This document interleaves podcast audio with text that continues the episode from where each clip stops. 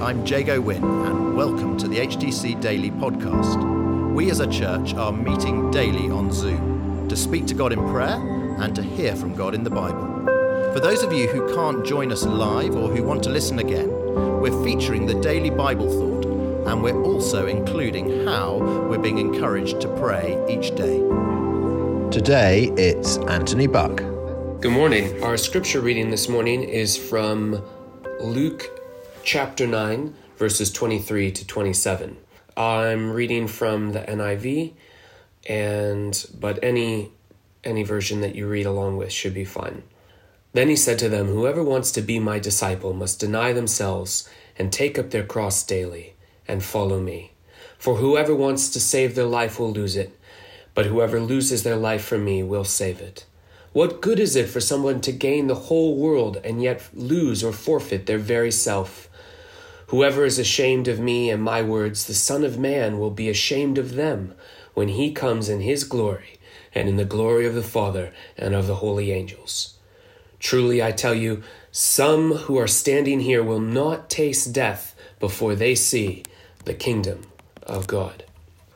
So, as I was reading this passage and thinking about it, um, a few things kind of jumped up at me, uh, jumped out really. Uh, one of these things is that there are all these if then clauses. Uh, if someone wants to follow after me, if someone wants to save their life. These are these are both if then kinds of questions. And it's interesting how much there's an if, but then with the if, there's something else that has to happen. If you want to follow, then you have to deny yourself and you have to take up your cross every day and you have to follow Christ. If you want to save your life, you will lose it. And it is an interesting thing to think about what do we really want? If you want to follow Christ or if you want to save your life. And I think the the two things that really struck me about this is that we sometimes think about following Christ as if the things that come with following him are, are optional, that there is a way to follow Christ without denying ourselves, without taking up our cross every day, and without following him um, in all that it means to follow him. But actually, what Jesus is saying to us today is that there is no way to follow him that doesn't involve denying ourselves and taking up our cross every day and following him. To really follow him, we have to be willing to deny ourselves and to take up our cross every day. And one of the interesting things about this is that I think the other gospel writers, if my memory is correct, don't actually say pick up your cross every day. They just say pick up your cross.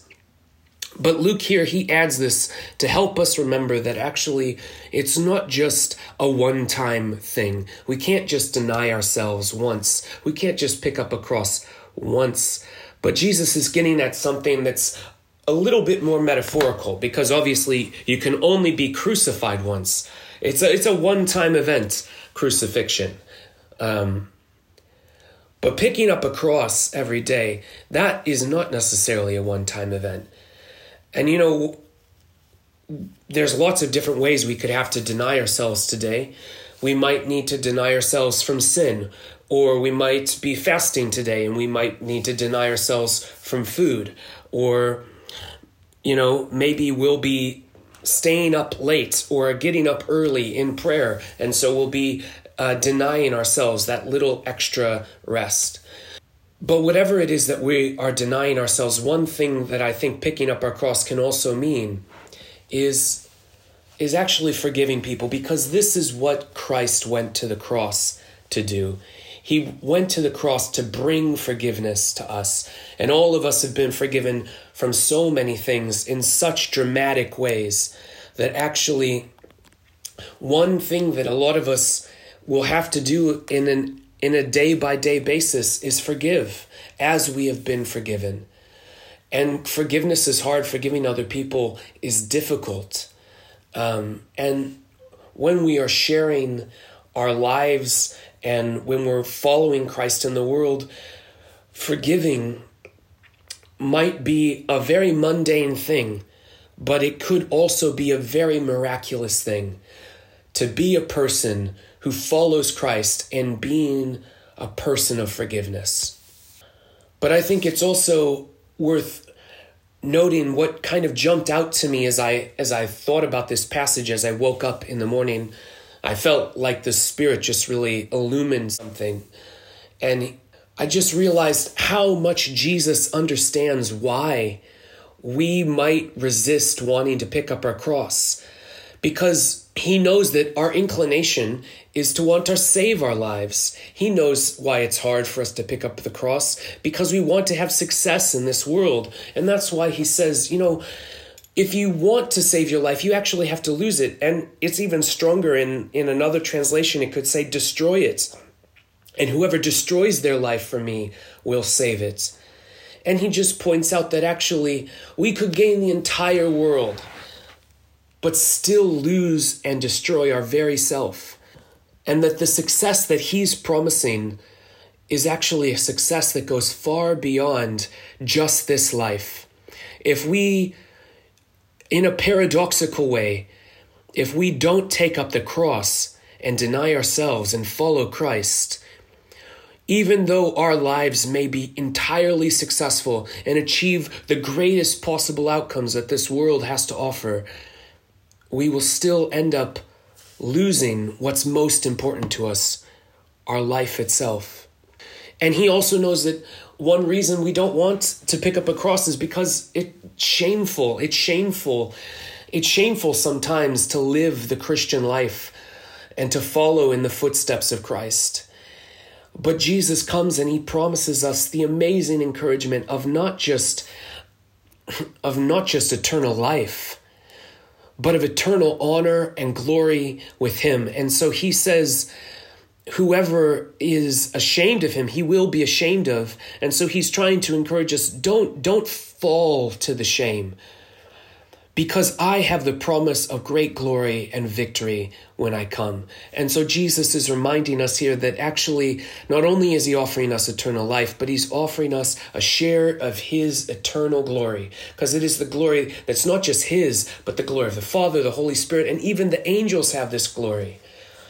And it is a glory that if we if we become a disciple, if we take up our cross every day and follow him, will be ours as well as long as we don't try to save our life, and as long as we aren't ashamed of Christ and his words. But then Jesus knows one last thing, and that is that one reason it can be hard to take up a cross and follow him is because we're not sure. Is this is this really going to happen? Is this kingdom of God really going to come about? Are all of these promises of eternal life and eternal glory are they just are they just empty promises? But no, Jesus says there are people standing here who will not taste death before they see the kingdom of God. And there are three ways I think this happened. The first way is that people saw Jesus Christ risen from the dead. And each one of the disciples and the many Marys and uh, Jesus's mother included among them, and the, and the different people who saw Jesus Christ risen from the dead. One of the amazing things is that that is the kingdom of God, uh, a kingdom of God where where to to save not just his life but all of our lives, Jesus destroyed it. And who wasn't ashamed of doing the will of the Father, even though it cost him everything? but also he's about to take it up Peter, James, and John in the next passage up the mountain uh, to see the transfiguration. And there is Moses and Elijah. And Moses, he died and yet was still alive on this mountain. And yet there was also Elijah who risked his life to, to boldly proclaim the prophecies of the Lord. And even though his life was often in peril, he never lost it. In fact, he was caught up into heaven in chariots of fire.